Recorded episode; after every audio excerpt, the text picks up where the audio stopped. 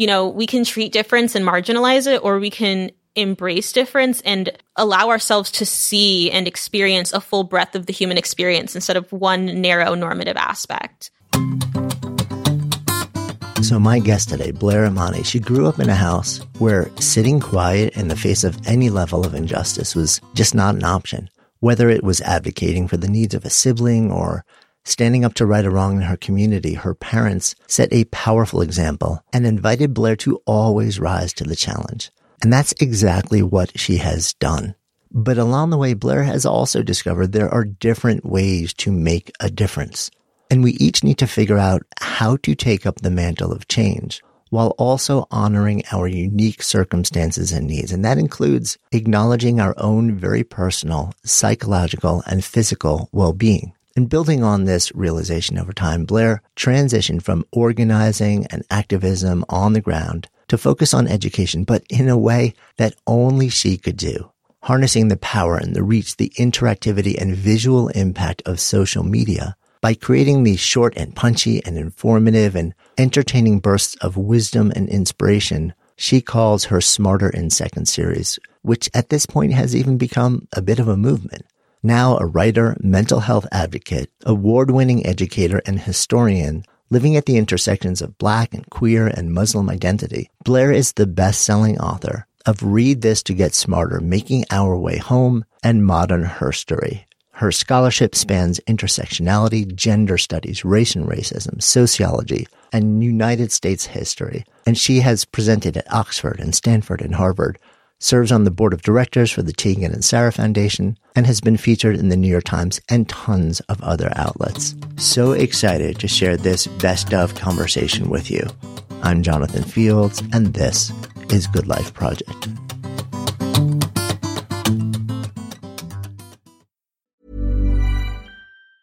A lot can happen in three years, like a chatbot may be your new best friend. But what won't change? Needing health insurance. United Healthcare Tri Term Medical Plans, underwritten by Golden Rule Insurance Company, offer flexible, budget friendly coverage that lasts nearly three years in some states. Learn more at uh1.com. Introducing Wondersuite from Bluehost.com. Website creation is hard, but now with Bluehost, you can answer a few simple questions about your business and get a unique WordPress website or store right away. From there, you can customize your design, colors, and content.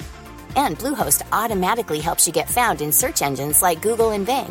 From step-by-step guidance to suggested plugins, Bluehost makes WordPress wonderful for everyone. Go to bluehost.com/wondersuite.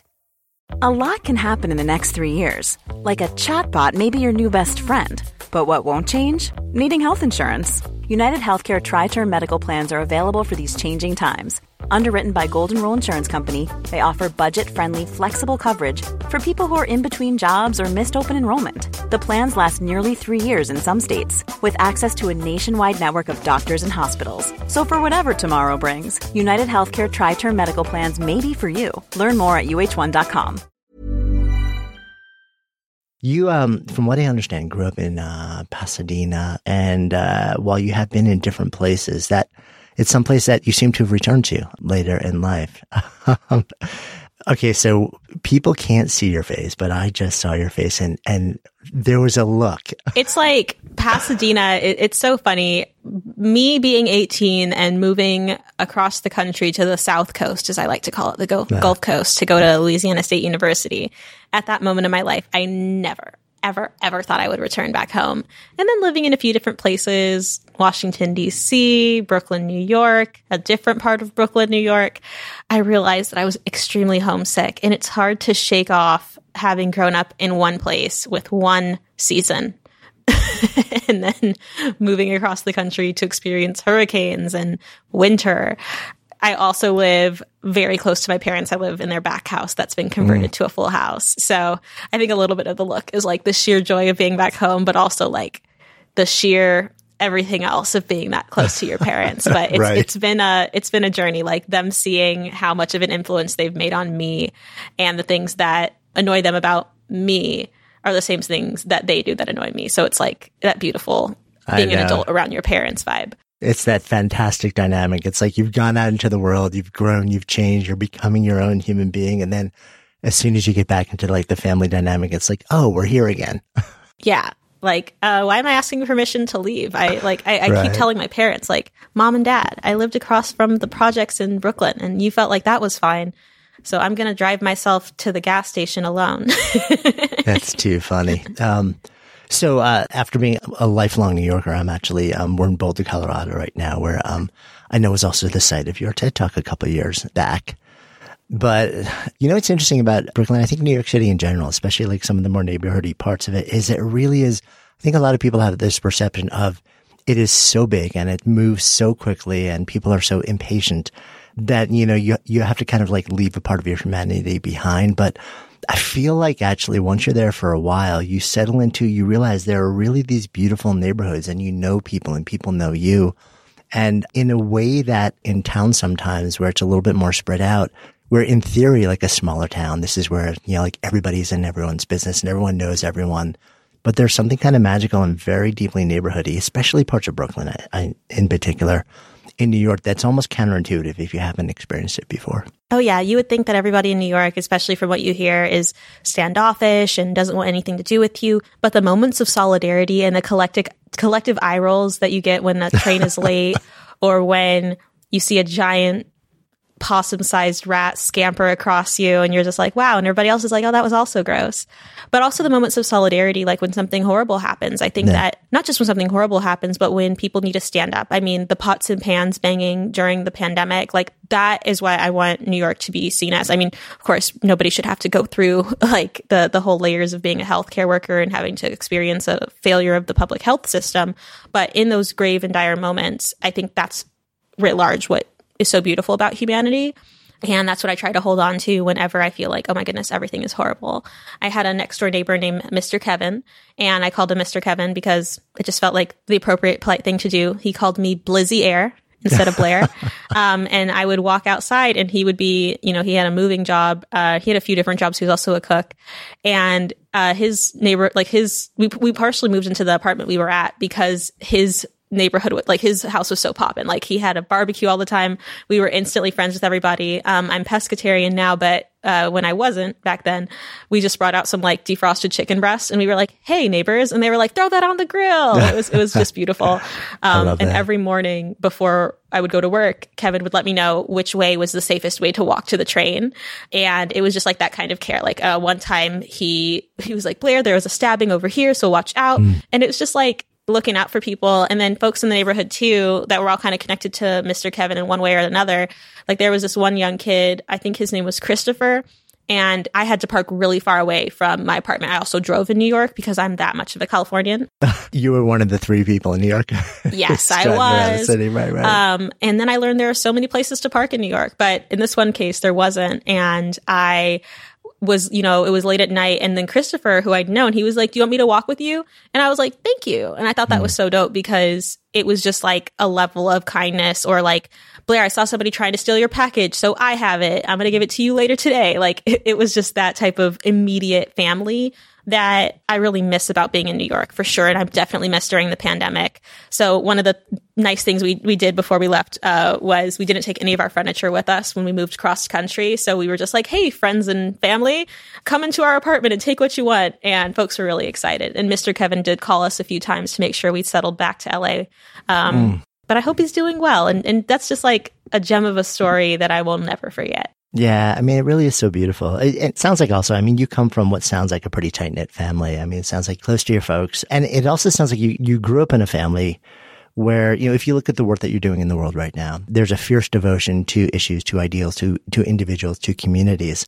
And it sounds like the seeds of that for you were planted in the earliest days within the family. This is not something you came to later in life. Oh, no. I mean, as a kid, I definitely didn't realize my parents were as fierce and righteous as I know and understand them to be today. I didn't really witness that until I got to college and I saw how checked out other people's parents were. And I was like, oh, my parents are awesome, which of course I didn't realize in the moment because it was all I knew. And I mean, whether it was my mom just kind of helping people, just even if it was like somebody did had a hard time figuring out how breastfeeding worked. And my mom was just like, hey, let's help out. And there wasn't really mommy blogs back then because it was like the 90s. Or my dad and my mom, they're both just commitment to service. Like there was a situation of domestic violence with one of my younger sister's uh, friends mothers. And my mom and I and my dad and my younger sister, we all just went over and helped her move out of the house and the family came and lived with us for like a few months and it was awesome because it was like, oh, extra siblings, extra mom, you know? But in hindsight, there are very few people who simultaneously have the resources to do something like that and then also the dedication to community to do those things. Yeah. um, and we don't really keep in touch with that family as much anymore. I think it in hindsight was like the vulnerability that they went through might have been like a, a little bit embarrassing to have needed somebody in that way. But regardless like it showed me what you do when people need help and when people might not be able to articulate that they need help. And if you have the means, like we have an extra bedroom, of course you can stay with us. And I did not recognize how profound those things were. Even my dad, he works with folks with developmental disabilities, and he's always referred to the referred to the people that he takes care of as clients. And even when you say take care, like that also implies a hierarchy, whereas a client really implies that this is somebody who is being provided a service. Mm. And there's that professional expectation there. And it's not saviorist. It's very like egalitarian. It's very like professional in the sense of this is just something you're doing for folks. And um, when I was a kid, uh, at times, I think during when I was a, a middle schooler and I had a little bit of a little privilege frosting on myself where I needed to be brought down to size, my parents had us go and serve food during the Christmas, you know, like lunch before we opened our presents because my parents really just wanted me to understand these different dynamics in that they weren't going to raise a classist kid just because the people that I was growing up around were were classist. And so in in the moment I was just like wow my parents are very intense and nosy and into people's lives and in the present I'm like oh wow like this is i came by it honestly. And uh, there are even even other layers to that realizing my dad didn't talk about his activism until i was in east baton rouge parish prison having been arrested at the protests in 2016 mm. and i'm hmm. calling my dad fully expecting to get like a talking to about how we shouldn't change things from outside. We change things from inside. We don't get arrested. And he was like well it's time you knew I was also in the struggle and I was like, what? And he's not really sat down and talked to me about it since because I think it's a bit painful for him. But it just shows you like there are so many, there's so many things that we carry along our way and it might feel new to us, but it, it definitely comes from somewhere, even if we don't realize it in the present. Yeah, I think we absorb so much of as a kid and often not not because of what our parents say to us, but what they model, like the behavior that they actually show up and say they don't say this is what we do. They just do it. And then we observe them repeating it over and over and it just becomes normalized. It's like, well, that is the appropriate way for us to move into the world. Um, I know from from what I understand, your your dad, I guess, when he was younger, was also conscientious objector for um, Vietnam. Your uncle Vernon was Black Panther. So there's a strong sense of advocacy, of doing the right thing, of social justice and activism that's built in beyond the sort of like day to day, take care of your neighbor, like, you know, be compassionate, honor the humanity in other people. It does seem like there's a bigger energy of actually proactively taking action to make change. That's always been there. Oh, a hundred percent. I remember like my aunties and grandma would get on us a little bit about we didn't go to church all the time. And I'm like, clearly we didn't go to church enough because I'm Muslim now. Whoopsie. Um, but I still am deeply spiritual. But my parents were like, uh, well, at that time, I didn't realize in the moment that there was some embezzlement going on at the church that we were going to. Mm. And uh, I think my parents became very disillusioned with that, as is as makes sense. And they were like, "Well, you know, part of being Christ-like is doing these actions. It's not about going to church and being ridiculed for not wearing for wearing white after whatever holiday, or not wearing stockings, or a certain type of hat from a certain label, or."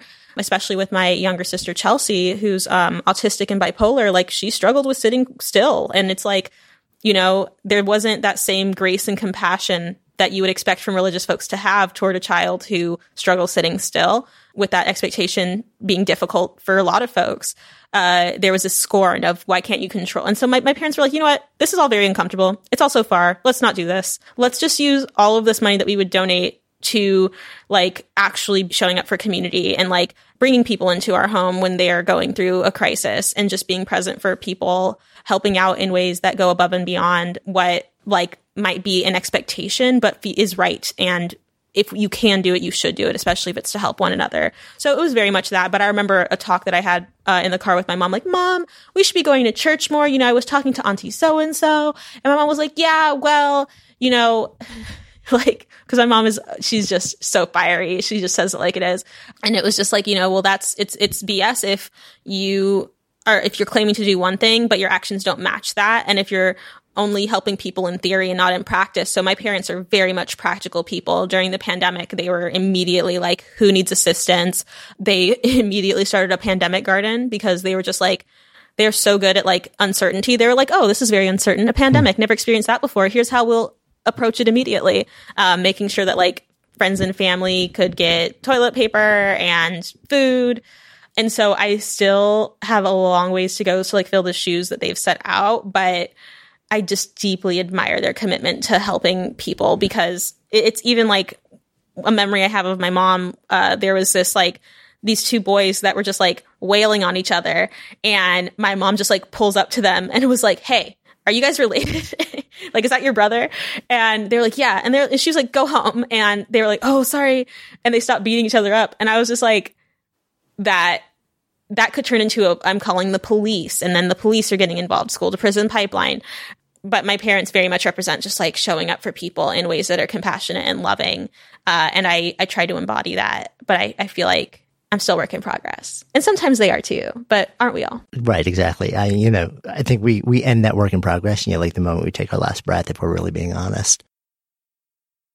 Good Life Project is sponsored by Defender. So living in Boulder, Colorado, I'm a huge outdoors person. Adventure is just such a fun part of life. I'm always looking for ways to bring more into each day. And the Defender 110 can be a big part of that. The Defender 110 helps you push what's possible with a vehicle that's made to go further. With its legendary off-road chops, the Defender can tackle gnarly trails, tough weather, and extreme environments in no small part because they've tested Defenders in some of the harshest environments on earth so you can count on on its durability in the wild. And the Defender welcomes all your stuff with wide open cargo space. No need to cram like sardines when there's room for the whole family and all your gear. Driving one of these legendary vehicles gives you the confidence to explore more and stress less. And it's also packed with innovations to connect and protect you, like innovative camera tech and an intuitive driver display to make maneuvering a breeze. The Defender family includes the two door 90, the 110, and the 130 with room for up to eight thrill seekers. This ride is made to push limits and possibilities to take the adventure to you and deliver maximum fun along the way. Learn more at LandRoverUSA.com slash Defender. Your Defender awaits, my friends.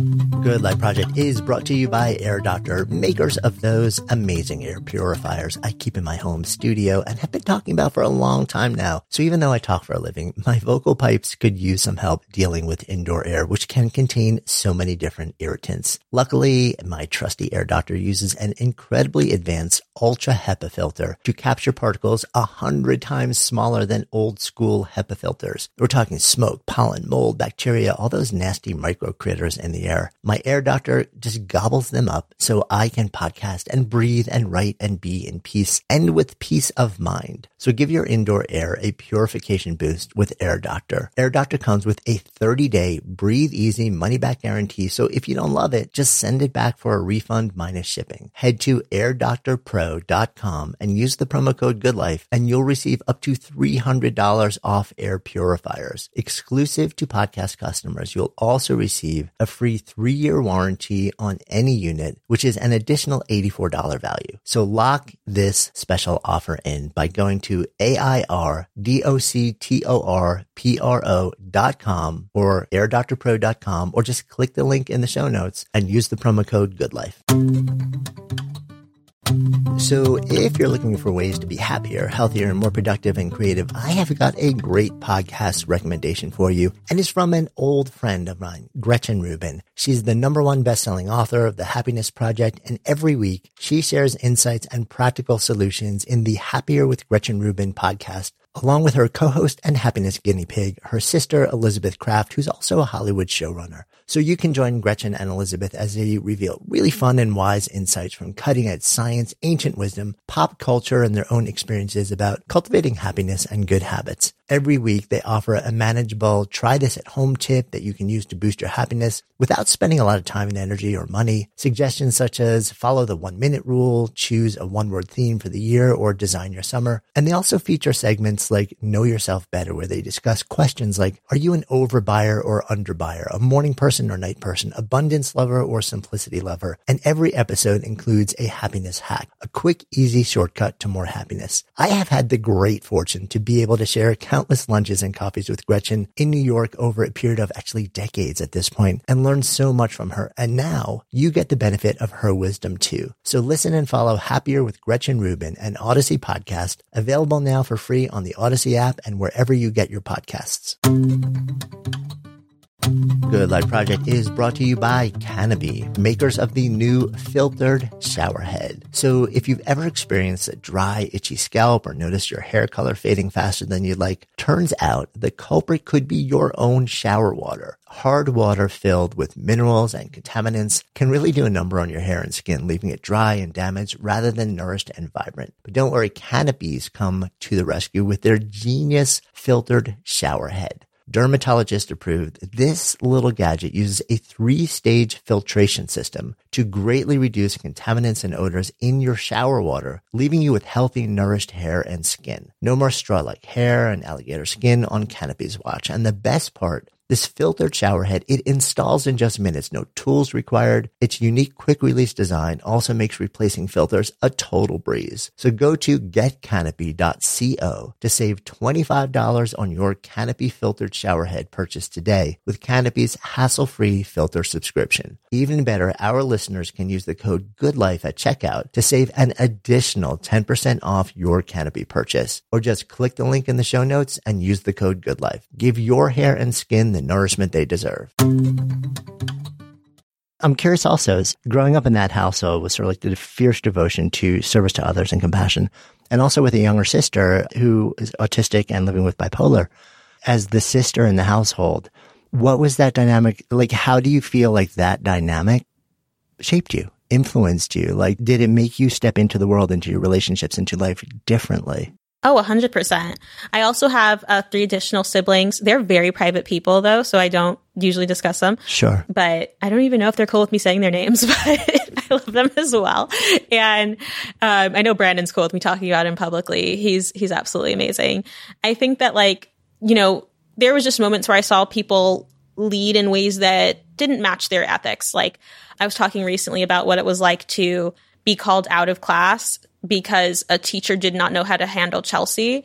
And I remember looking at this adult and being like, dude, you're asking like an eight year old, what, what's up? We ended up moving away from that school. But I also remember like my mom having Chelsea enrolled in two schools at one time just in case she got kicked out of one because there were not a lot of in the early 90s like there were right. not a lot of protections for for kids with with disabilities there was like the ADA but like I remember my mom having to fight tooth and nail and so we ended up moving to Carver Elementary and Liz Hollingsworth, who was the principal at the time, she was so amazing. There was a point where we were on a vacation and Chelsea became really dehydrated, ended up having her first seizure while we were uh, watching Pinocchio.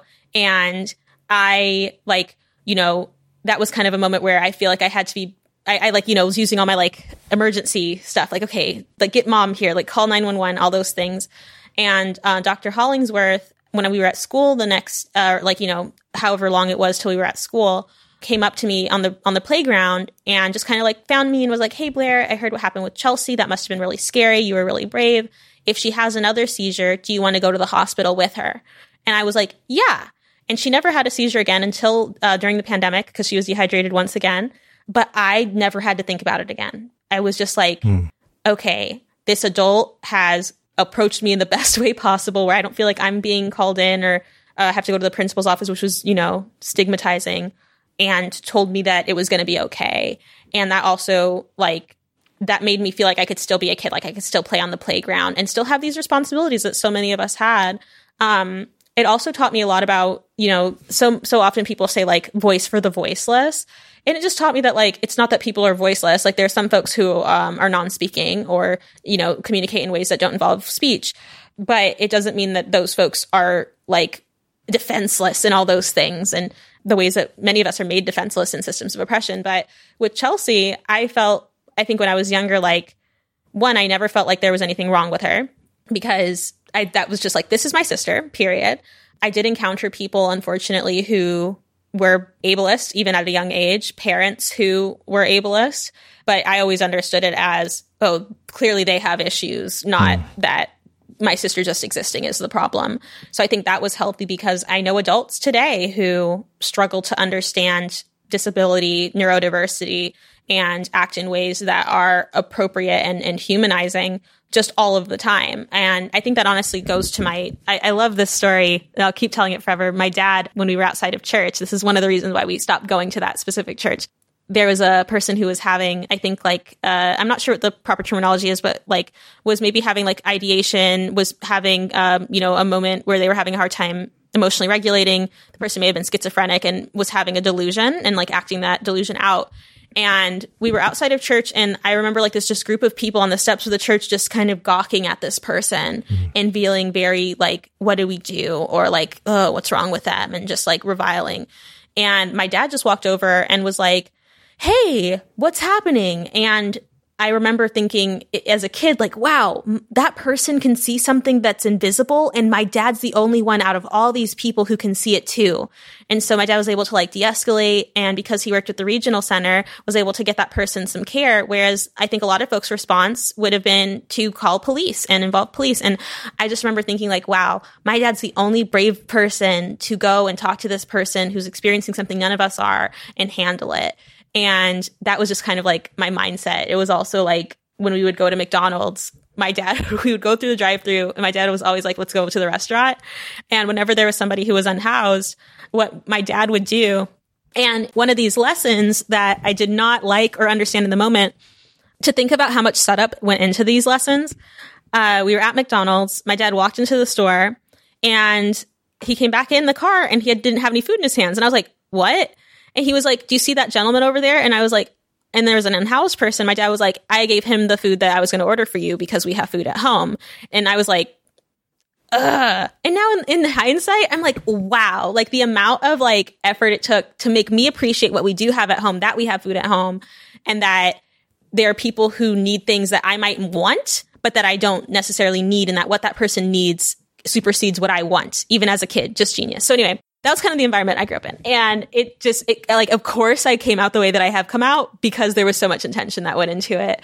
Um, but going back to Chelsea with the voice for the voiceless thing, there was a point in middle school where like, uh, I spoke to a group of middle schoolers today actually, and they were like, Blair, you're so cool. And I was like, that's wild that you think so because I didn't have any friends. I was like always sitting by myself. I actually used to eat lunch uh, as fast as possible and then go sit in the library and read the Guinness Book of World Records and, then try to memorize all the b- words in the dictionary.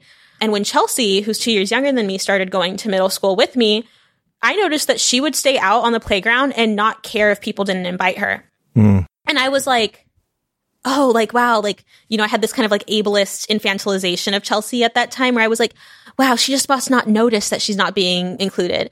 And at one point, Chelsea was like, uh, we were talking about a party that she didn't get invited to. And I was like, oh, that's so messed up. Like, I'll talk to her to make sure that she invites you. And Chelsea's like, well, why would I want to go if she has to be told to invite me? Mm. Like, why would I want to go somewhere where people don't want me there? And I was like, wow. And so Chelsea taught me so much about like self advocacy and being okay with not being included because why would you want to be somewhere where people don't want to have you? and learning to love myself. And then also like Chelsea would, you know, like if, if, if push came to shove, Chelsea would like defend herself with, with, with arms, with hands. And it was just one of those things where it was very deeply formative for me because I had such a, I think, different outlook. Like I, I felt connected to somebody at all times. Like I knew going into the workforce that I will be taking care of Chelsea our entire lives, you know, like that's just a fact. And so when I make a life decision, even moving away from home, like I knew I would have to move home eventually. And it's funny because when I first moved back home, uh, talking about shifting dynamics, I was like trying to take care or like tend to Chelsea in the same way I did as a kid. And Chelsea's extremely independent and doesn't need me as much anymore. And so Alex sit in her bedroom and she's like, Blair, are you bored? Do you need something to do? You can leave. and so it's just been a, journey and an experience, but she's intensely private. Like she does not like being on my social media and I respect that. And it's just, it's been really cool to grow together and to see a whole community grow together. The last thing I'll say, cause I know I've been talking forever here, but is that one of the girls that Chelsea was very close friends with is now a teacher in Atlanta and she primarily teaches black students who have developmental disabilities, cognitive disabilities. And I just remember the drama and the politics of this very lily white school, very, you know, wealthy school and us being there and them having amazing resources, but like the kids that would invite Chelsea and include Chelsea and the ones that wouldn't, and how a lot of those kids that did include Chelsea ended up working in helping professions or like joining TFA. And it's just been really beautiful to see. And I think with Mackenzie, shout out to Mackenzie, like living those values in her current career, it's, it's really cool to see how, you know, we can treat difference and marginalize it, or we can embrace difference and allow ourselves to see and experience a full breadth of the human experience instead of one narrow normative aspect. Yeah. And, and allow ourselves to be changed by it also and not sort of say like, well, I'm quote normal and they're not, or like this is the way that we're supposed to be. And like, you know, like, but actually just allow ourselves to just kind of like all be human beings existing as we are and to change and be changed um, by the experience of relationship, no matter who that relationship is with. So when you grow up in that environment and then you head off to LSU, you know, clearly you're not just going to leave behind this advocate's impulse. Like this is a part, this is like a, a part of your DNA at that point in your life. So rather than just say, I'm going to go all in on my schoolwork and nothing else, you're like, yes, and okay, so I'm going to study history. I'm going to go deep into the areas that I'm, that I care deeply about. And at the same time, there are things happening in the world around me, even local right here on campus that I care about. And I can't not step into some sort of leadership and activism and advocacy role. And that sounds like it really, it becomes a central part of that experience for you at the same time. Oh, 100%. I had such a like liberal arts college. I, I thought that all schools were liberal arts colleges. like, and so when I went to LSU, which is very much like a down home Southern, like folks would have like gun racks locked up on their cars. Like you'd have folks who like would go mudding. You had folks who went noodling, which is when you stick your arm into and get catfish to eat your arm, then you pull it out and you fish, which I experienced some stuff of that too, crawfishing. And not to say that's the only thing going on, but like it was a stark contrast from what I had experienced where, and I'm so glad I went through it because, you know, kind of in that, you know, the experiences I had had, whenever you have a shift in worldview, you have to reckon with the fact that for a big part of it, because of confirmation bias, you think what you've gone through is the best way to live. And then you have a different way of life and you're like, oh. And I think because of like this West Coast coastal, you know, the coastal elite thing, like when I was growing up, there was High School Musical, and I was like, oh, this is just like my school. And that was kind of exported other places where it didn't match folks. Um, we had one person who was a teen who was pregnant at the school, and it was like a whole to do. And I had folks at, at LSU who had their kids who were bringing to class because childcare wasn't. I mean, they do have more childcare now since I've I've left, but it was just a, a, stark contrast where like that was really common or folks dropping out to go work on an oil refinery because they like it was a better opportunity for them than to finish a degree. Like it was just a different understanding. I also had a lot of class privilege where, you know, somebody's house in the neighborhood got occupied during Occupy Wall Street because they were executive for Wells Fargo. And so a lot of the folks here didn't experience job loss or their complete lives being up, upended during the financial collapse.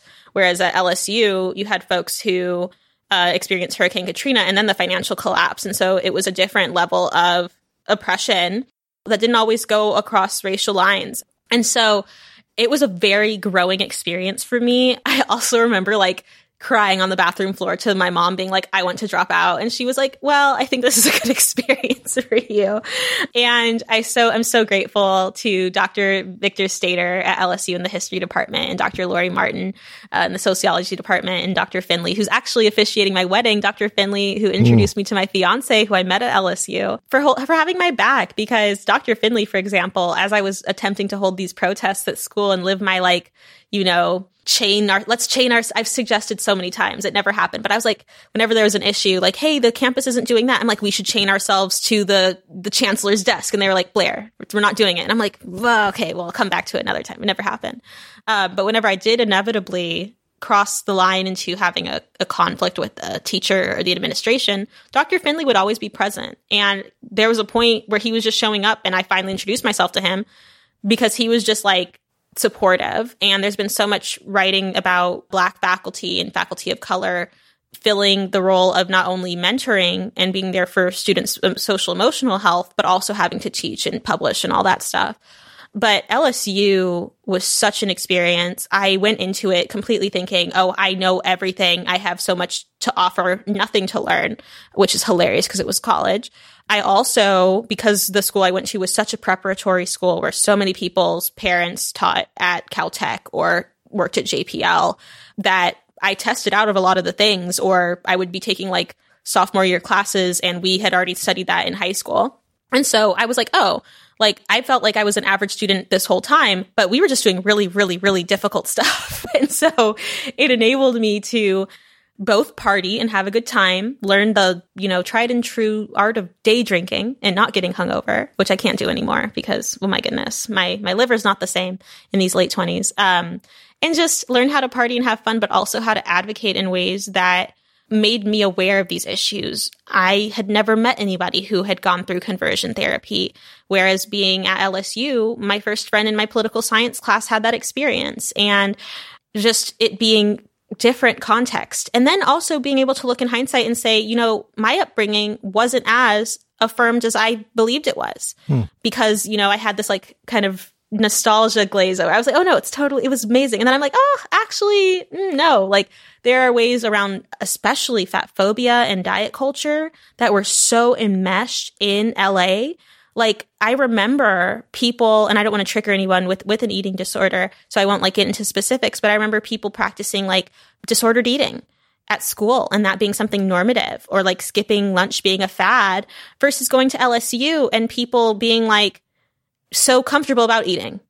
And that was something that I desperately needed to be comfortable with that I still had to work on. Uh, and I was working on with nutritionist Jillian Young during the, during the pandemic to, you know, get to a healthier place with food and having a relationship with food. But it's just one of those things that like part of having that good life is not believing that you have everything to teach, and nothing to gain in a situation.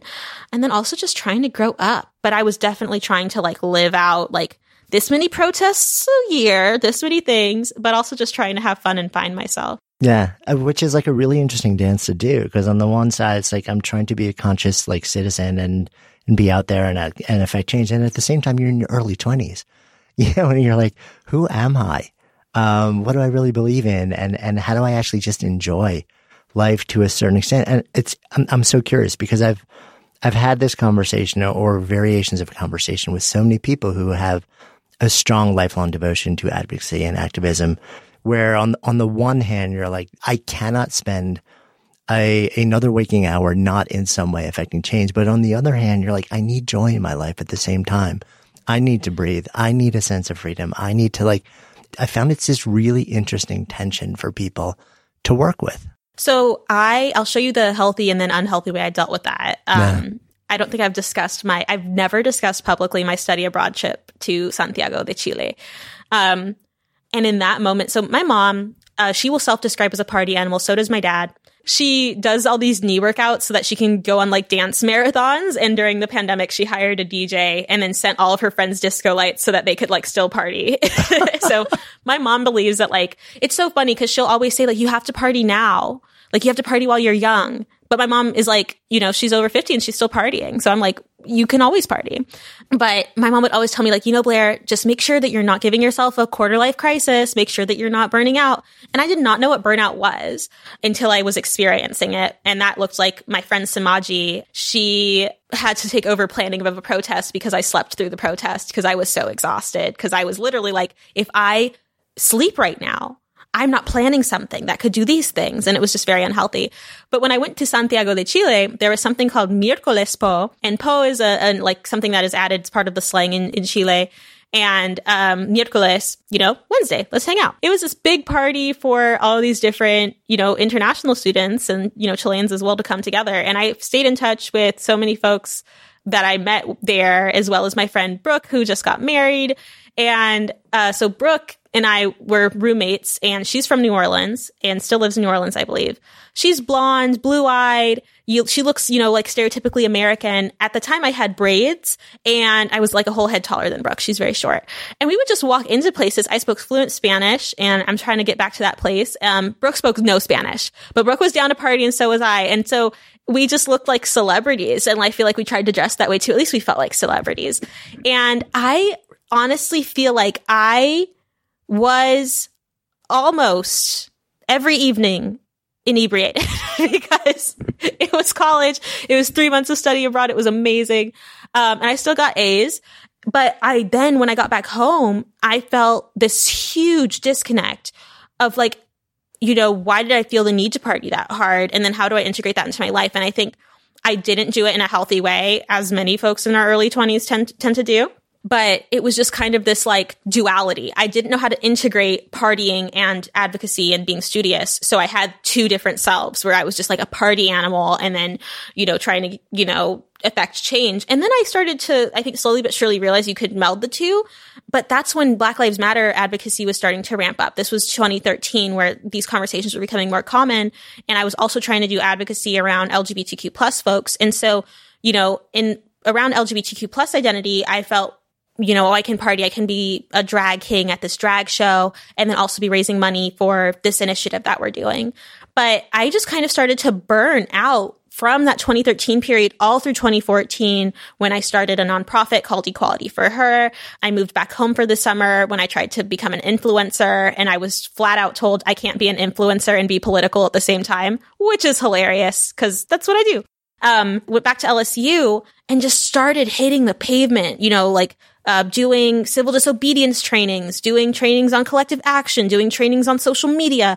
And that kind of crescendoed into 20 or 2015 when I was just so exhausted. I mm. had nothing more to give. I was getting threats. I was terrified. I was not being honest with myself or my friends even. I was getting threats because my name was, was in contact was all on these materials.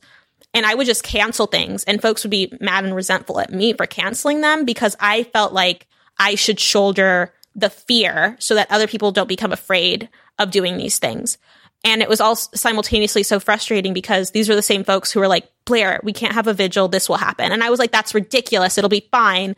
Lo and behold, when we end up getting those consequences that folks were afraid of, I felt too, I don't even know. Like I was doing this like John Henryism superwoman thing where I was like, no, I can't let people know. Like the strong black woman trope was really harming me at that moment.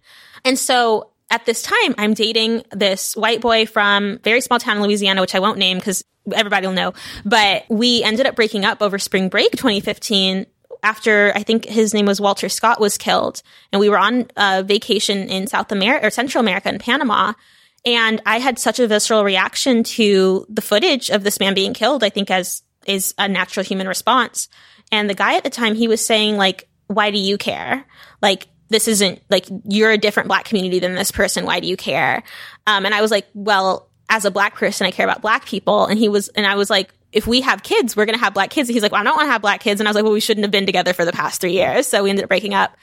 And then that made me really realize like the cognitive dissonance of trying to be someone, integrating myself, and then also trying to be with somebody who didn't have the same values as me. At that time, I converted to Islam and it was that kind of like the healthier way of me being able to reconcile all these things was not feeling spiritually nourished, feeling mm. like hmm. I was being so many things to so many people, to people who didn't value me or my, or my values. And then figuring out how can I choose myself? And in, in that way, it was like really trying to choose a spiritual path. And so the first time I went to the mosque, it was mostly out of curiosity, but it was so beautiful. And it just answered so many questions I had. It was also interesting because I had always had interest in Islam, but I was always afraid of looking into it. Mm. And I think sometimes when we're afraid of things, it's because they have a deep resonance with us and that deep resonance uh, scares us in many different ways. And I started just coming back and coming back. Eventually, once I, I had converted, I had completely changed my lifestyle. I had like slowed down a lot. I was just more introspective. I was taking time to pray. I was trying to implement a practice of gratitude. I think I'd gotten a little overzealous at, at, a, at a certain point where I was like, this is a great way of living. Everybody else should do it and had to like chill out on the evangelizing, of course. But I think a few days, if not the day after I converted to Islam formally by taking the, the Shahada, I met my my fiance, my now fiance Akeem, and a lot of folks think that I converted because of Akeem, but Akeem's actually a secular humanist. But it was one of those beautiful things where once I settled my own spirit and determined what my priorities were, then I was able to open myself up for new opportunities. And it's been like a long road of growth since then and will continue to be, I'm sure. But I feel so much more settled in my spirit. I feel so much more just renewed. Like I still get burnt out, but I also have a, a practice that I can rely on of praying, of communing, of feeling interconnected with people. And then also just having this unapologetic force of love and forgiveness and just this reservoir that I can like dip myself into to feel whole again. And I didn't have that before. Yeah. I mean, it's so powerful. And it, it sounds like in no small way, your parents, the lens that they passed on to you about what faith is and isn't it created sort of like an openness. So like they were like, look, it's more about like the fundamentals. It's how we treat human beings. It's how we treat each other. And it sounds like in no small way, they laid the foundation for you to a bit down the road, step back into something that felt spiritual to you, that felt spiritually connected. It was different than like where you came from, than what you were like brought up around. But it seems like it spoke to you in a way where at that particular moment in time, it brought you back to spirituality in a way that really resonated. You know, like it, it was like a DNA level thing that said, okay, so this is, and, and also this is what I need at this particular moment in time. Cause it sounds like you were, there was so much outflow in your life. It was just constantly giving, giving, giving, showing up, showing up, sheltering, sheltering, protecting, protecting. And also like so often, like people just end up utterly burned out and physically and mentally ill when you reach that point where you, you latch onto something, whether it's spiritual, whether it's relational, whether it's all of the above. And for you, Islam was, was a part of that coming back home to yourself in no small way. And also coming back to a place of calm and love and compassion as a new way of almost like looking forward at, okay, so I still believe what I believe. Um, and I still want to affect change but I'm I'm differently informed, and maybe I need to do it differently as I think about how I'm going to bring myself forward. Definitely, I think that the biggest confusion was folks feeling like I had completely changed. Mm. My parents, I now understand, were my dad was cool. He's a very chill man. He's like, I, I, I understand a lot of my friends converted to Islam in the 70s, you know? And so that was his point of reference. My mother, on the other hand, was like, Blair, you've converted to a completely different religion that we don't really have a connection to, and you are dating somebody named Akeem. Like, what is happening? Like, she was very alarmed. And I understand that today. And it took her a little bit of time to see the importance of it for me outside of a lot of Islamophobic biases that many of us are fed and internalize. And so it was a growth time for sure. But it was also like a little bit of rebellion, I think. My parents, they're so chill, like, and affirming and sex positive and body positive and all the things. Like, when I got tattoos, my mom was like, actually my first tattoo I got on Hollywood Boulevard and it was really bad. And my mom was like, that's really bad. And so she introduced me to uh, one of her friends was a, who's a tattoo artist to fix it. And then I got my second tattoo and then I got another tattoo in Chile and my parents were just like, cool, whatever. When I wanted my belly button pierced, my mom was like, awesome, let's get matching ones. And then she decided not to because she chickened out, but I got mine. And so for the moment for my parents to be like, whoa, whoa, whoa, slow down, soldier, uh, to be when I, you know, kind of shifted the way that I was looking at spirituality, joining an organized religion, uh, for that to be the thing. Like, that was an interesting moment. I understand where it came from now, but I was just like, you're raining on my Muslim parade. Like, what the heck? But now I understand that, like, they saw that I was in a vulnerable place. They were concerned that I was vulnerable to, you know, just there's like, that's the really the time period where cults are really dangerous for people is when you're feeling a sense of like fear and I was in such a nurturing space. And once I was able to explain that to my mom in particular, that whenever I had a question about spirituality at this mosque, it was like, I'm not going to answer that for you, but I'll give you a place to look and then we can discuss. It wasn't, this is the savior and this is how you save yourself. It was like, why don't you understand how your worldview collaborates with this spirituality, this religion, and then figure out what makes sense for you? So it was very healthy. But of course, my mom didn't see that whole process. I kind of kept it from her. And then all of a sudden, I'm like, woo, surprise. And so that was definitely a, a, long process, but it's so intimately connected. I think what drew me to the mosque in particular was seeing the acts of service being done during Ramadan, seeing the emphasis on different discussions. Of course, I did have a bias that the grass was going to be greener in the different Abrahamic religion. I was like, there's no racism in Islam. There's no sexism. There's no homo, like, there's nothing there is in everything because humans are very brilliant at taking Star Trek, for example, and turning it Islamophobic or taking, you know, uh, Star Wars and making it sexist. Like we're very good at those things.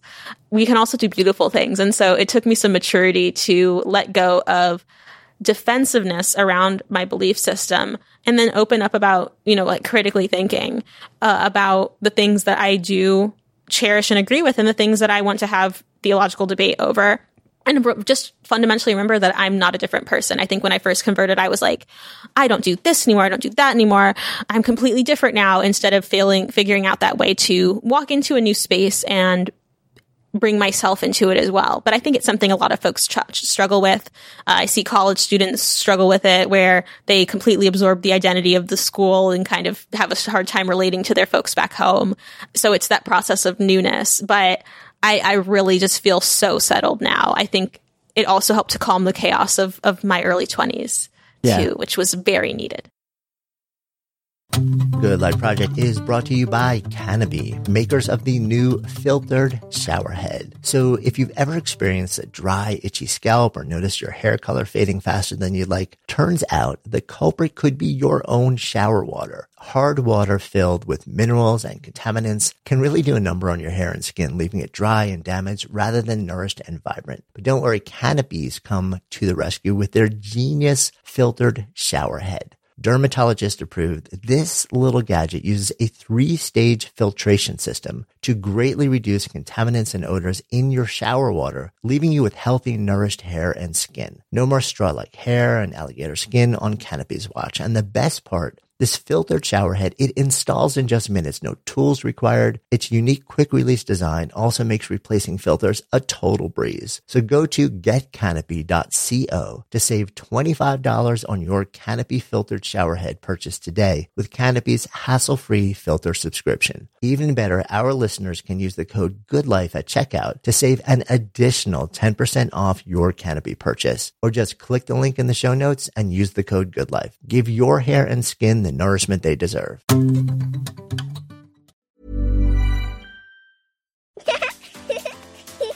Too tired to clean your floors after playtime?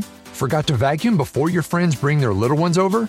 Let Eufy X10 Pro Omni help. Powerful 8000 PA suction removes debris, and MopMaster dual mop pads scrub away stubborn stains with ease. Save time and keep your floors cleaner. Want to know more? Go to eufy.com, that's EUFY.com, and discover X10 Pro Omni, the best in class all in one robot vacuum for only $799. Hey, hey, it's Kipp Bodnar, CMO of HubSpot. Join me and my co host, Kieran Flanagan, CMO over at Zapier on Marketing Against a Grain. We're not the typical regurgitated Twitter threads. These are takes from us, marketing leaders about what we're doing and what we're learning from our peers and what's working in the market and how you can apply them to your business. Everything you need to grow a modern business and have a strategy that is fit for growth in today's changing economy. Listen to our podcast, Marketing Against the Grain, wherever you get your podcasts. You know, it's interesting also because there's, I know you, you talk about identity a lot, right? And often what comes up is, you know, like, I'm black, I'm Muslim, I'm queer, uh, I'm a woman. And what's interesting is when the thing that I don't often hear, but I feel like it is, is such an important part of your story is, and maybe it's because you don't consider it an identity level shift. It feels like from the outside looking in, there was this, there was a season of your life where you, you really identified super strongly as a quote organizer and then there was this point of inflection, which is right around the moment that I think you're describing now, where you're like, okay, so I'm not walking away from the call to do something, but the mode that I'm bringing myself to, it's not working for me anymore. Like on an identity level, I can't be this person and be healthy and do the work that I'm here to do. and I need to switch and I need to step into being of service differently. Um, does that resonate?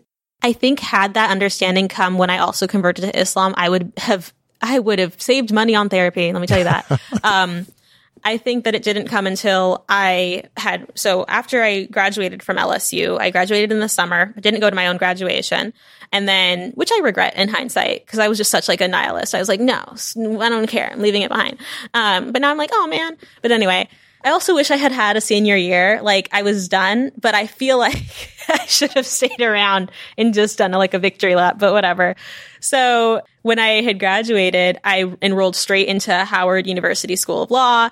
I was like, okay, I, I, just, I had let go of the organizer identity, but not that same ferocity and like unhealthy level of standard of productivity mm. for myself.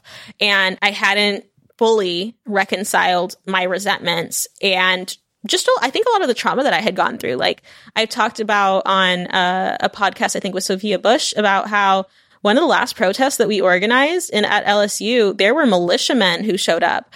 And this was in 2015. And like, I had to look it up to even remember for myself because I had done so much self gaslighting. Like, oh no, that wasn't that bad, whatever. And I'm also like still a little bit salty at the administration at LSU for not showing up better. But I think that they've done so much work since then.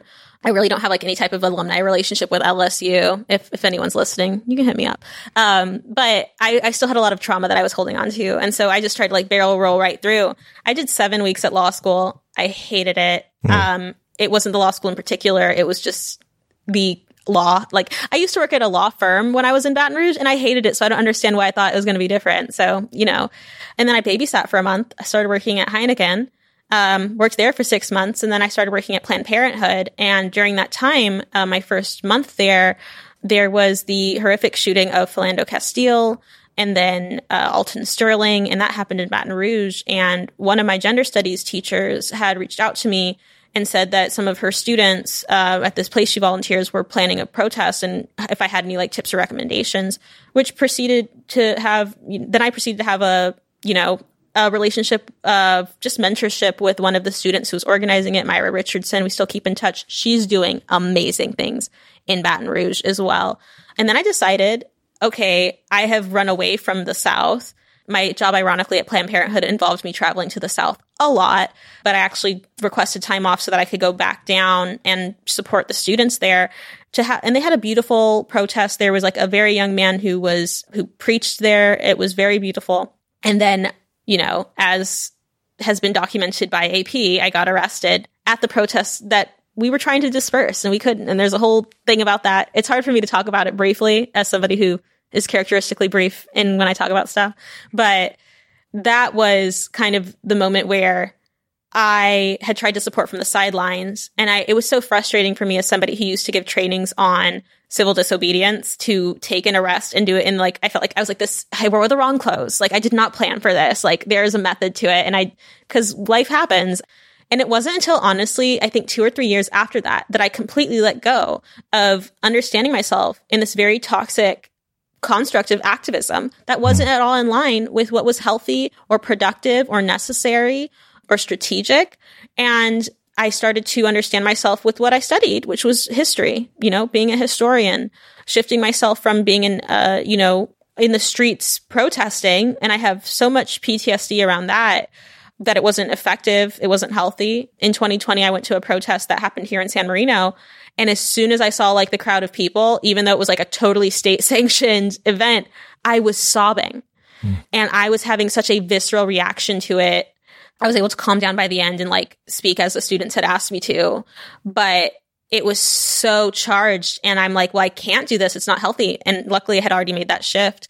And today I feel like I'm so much more effective in the way that I try to, to teach about things. But I also am very honest and transparent about the fact that I didn't have an understanding of what advocacy could look like outside of planning a protest, outside of doing these things, even though that's not where I started. What I started doing was by creating materials. I, I, worked with Equality Louisiana and Louisiana Progress, taking their white paper studies and turning them into infographics and the Greater New Orleans Fair Housing uh, Coalition. That was my origin, was making these things into talking points and making those talking points shareable. And that's what I do now. But yeah. I got lost along the way trying to fulfill a prophecy that was toxic for me. Yeah, I mean, some really interesting foreshadowing there, right? But it, it is, I mean, to come back to it, it, it's interesting also. So we had, um, we sat down with Parker Palmer, um, a little while back on the podcast and Parker's in his, I guess, early eighties now. And, um, you know, he came out of Berkeley in the early sixties and went straight into civil rights movement, spent about five years organizing as an activist and hit this point also where he was so physically and psychologically and emotionally basically ill that he retreated to a Quaker center. Um, and he's somebody who wasn't over, you know, like overly religious either, but he went there because he needed to sort of step out and figure out how to reconnect with himself. And what he found was something similar. He realized in that moment, he said, I'm not walking away from the fight. I'm not walking away from, you know, playing the role of actually like being a, being a part of change, but I need to do it differently. And, and his choice was, you know, I'm going to write and I'm going to speak and I'm going to teach. But when you have an identity wrapped around this thing of being the organizer, being the activist on the street, it's not necessarily the easiest thing to walk away from because you don't necessarily validate those other modes of serving. Oh, 100%. And I think that previous to this conversation, I hadn't previously understood that this was like kind of bookends of like I deviated from my own path to try to fulfill something that didn't match me but that's definitely what happened. And I think it was also fueled by when I converted to Islam, you know, there's this kind of archetype of an organizer that I very much fit into. I had, you know, very curly afro. I'm lighter skinned. Like the, there's a lot of archetypes that we can see, whether it's Elaine Brown, whether it's Angela Davis, and then converting to Islam, like whether it's Malcolm X or Muhammad Ali. Like there were these archetypes that I felt I was like simultaneously stepping into and fitting into. It, it's one of those things where, like, even when I first came out and people were calling me like the queer Muslim, it took me a moment of self reflection to get out of that and to understand that if I allow myself to be positioned as the archetype, I'm erasing the people, everybody else. And I'm also reinforcing this idea that it's weird to, or uncommon to be queer and Muslim when it's not, uh, especially if you look at statistics like, oh, surprise, queer people are born everywhere and in every context. And so I think in that moment, I was like, so frazzled that I wasn't able to think critically about how I was being positioned and how I was positioning myself as a result of that. I wasn't looking at how narratives were being built and I wasn't thinking about how I was showing up in different ways. And I think that it, it took me really until the last six months to reflect on where I've come as an educator mm. and to just I, it, really it was January. I was doing um, these videos that I'm putting out that are talking about like the creation of my series Smarter in Seconds. And during that time, I was like, oh, okay, at Planned Parenthood, my job was to take white paper studies and turn it into talking points and then make that accessible. At the Greater New Orleans Fair Housing Action Coalition, my job was the same thing to like make this and turn it into infographics. So clearly this has come from somewhere, but I was so burnt out during those moments of life that I did not have a connection to those realities. And so I kind of had this double imposter syndrome of not recognizing the formula of how I got to this result, but then also feeling like, oh, I, I wasn't capable. I shouldn't have, like this, I don't fit in or I don't have the qualifications. So it was all that mess. And I think that what has been a shift for me today that I'm trying to do is kind of a similar thing of, you know, when I converted to Islam, I had a new a spiritual practice. What I've been doing recently has been getting in touch with a, a yoga practice. Mm. Um, Andrew Seven Seely, who's a friend of mine, uh, who's absolutely amazing, invited me to co- go to Costa Rica.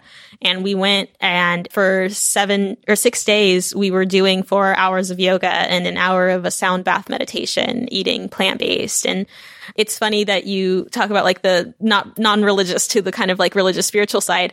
I was such a nihilist as a kid. Like I, I only wore black. I lived out of Hot Topic. I was like so edgy for no reason. I was anti everything and pro nothing. and it was a mess.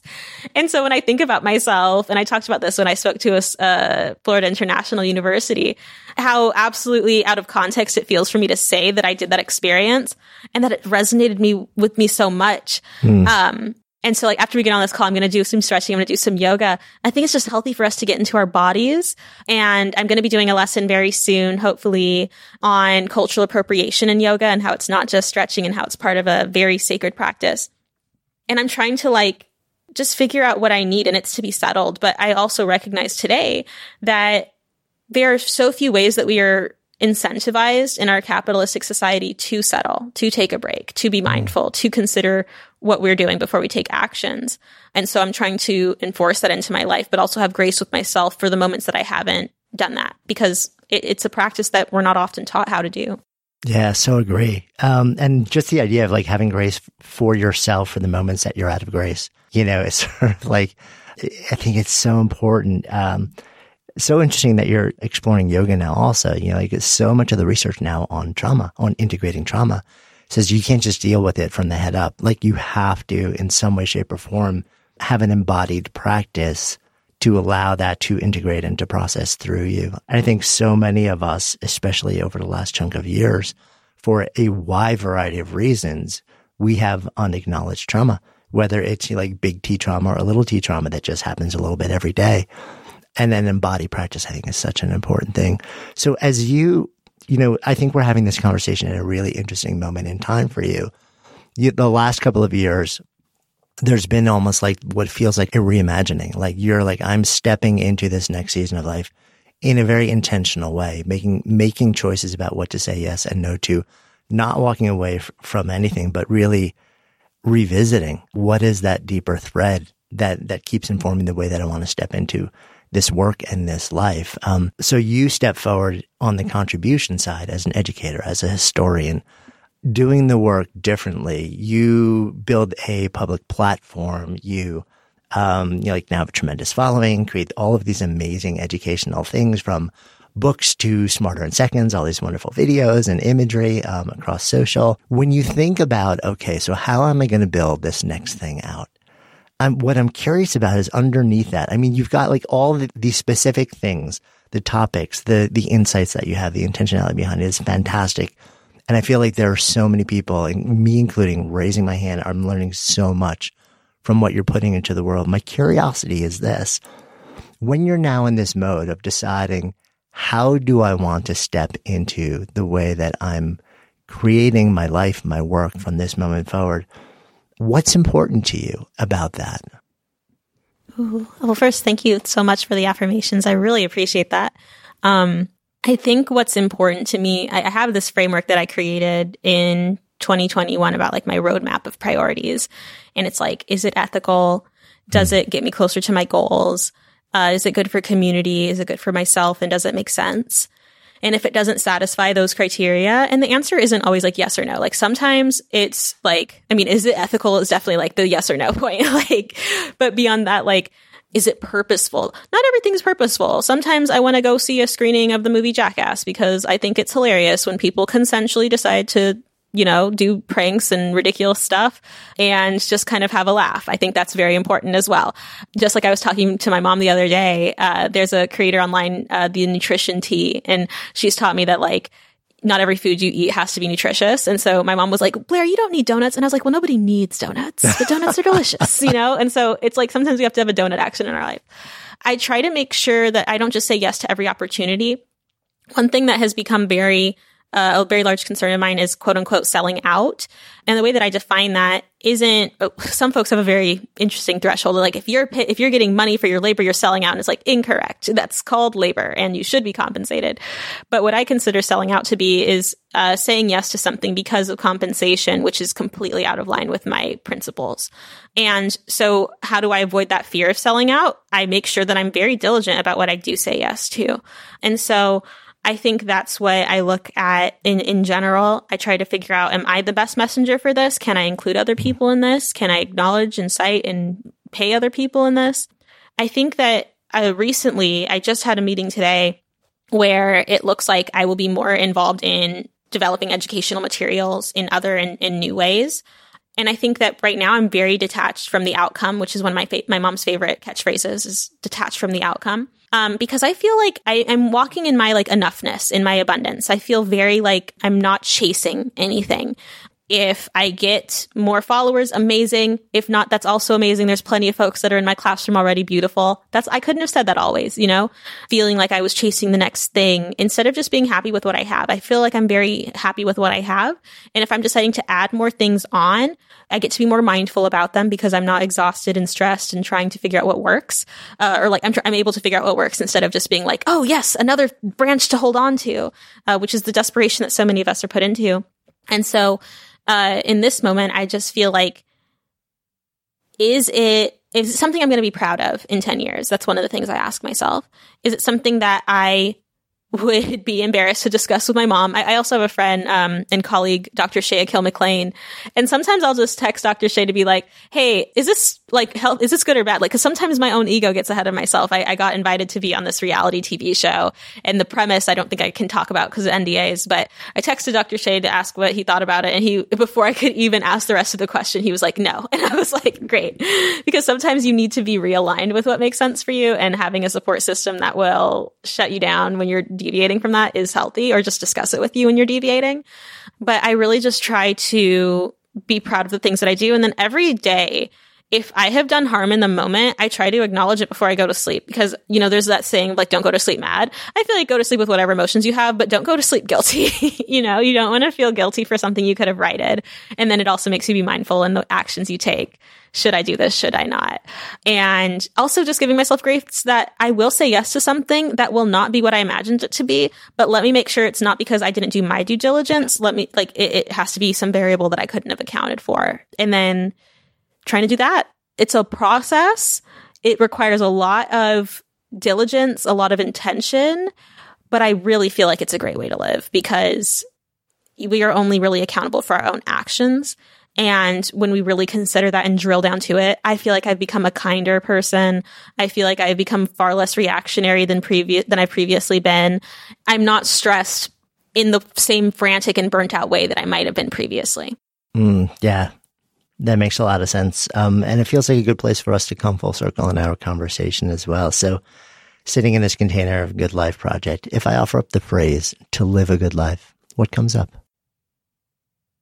oh, I don't know. There's so many things. To live a good life is to treat every passing interaction with every sentient being you encounter as a gift and an opportunity and something of consequence. To be deeply mindful of the consequence of your action and not just in a negative way, but in a beautiful, profound way. Mm, thank you. Before you leave, if you love this episode, safe bet you will also love the conversation we had with Austin Channing Brown about how we create the world around us and how we bring ourselves to it from a place of equity, dignity, and justice. You'll find a link to Austin's episode in the show notes. This episode of Good Life Project was produced by executive producers Lindsey Fox and me, Jonathan Fields. Christopher Carter crafted our theme music, and special thanks to Shelley Adelle for her research on this episode. And of course, if you haven't already done so, please go ahead and follow Good Life Project in your favorite listening app. And if you found this conversation interesting or inspiring or valuable, and chances are you did since you're still listening here, would you do me a personal favor, a seven second favor, and share it? Maybe on social or by text or by email, even just with one person. Just copy the link from the app you're using and tell those you know, those you love, those you want to help navigate this thing called life a little better so we can all do it better together with more ease and more joy. Tell them to listen. Then even invite them to talk about what you've both discovered because when podcasts become conversations and conversations become action, that's how we all come alive together. Until next time, I'm Jonathan Fields, signing off for Good Life Project.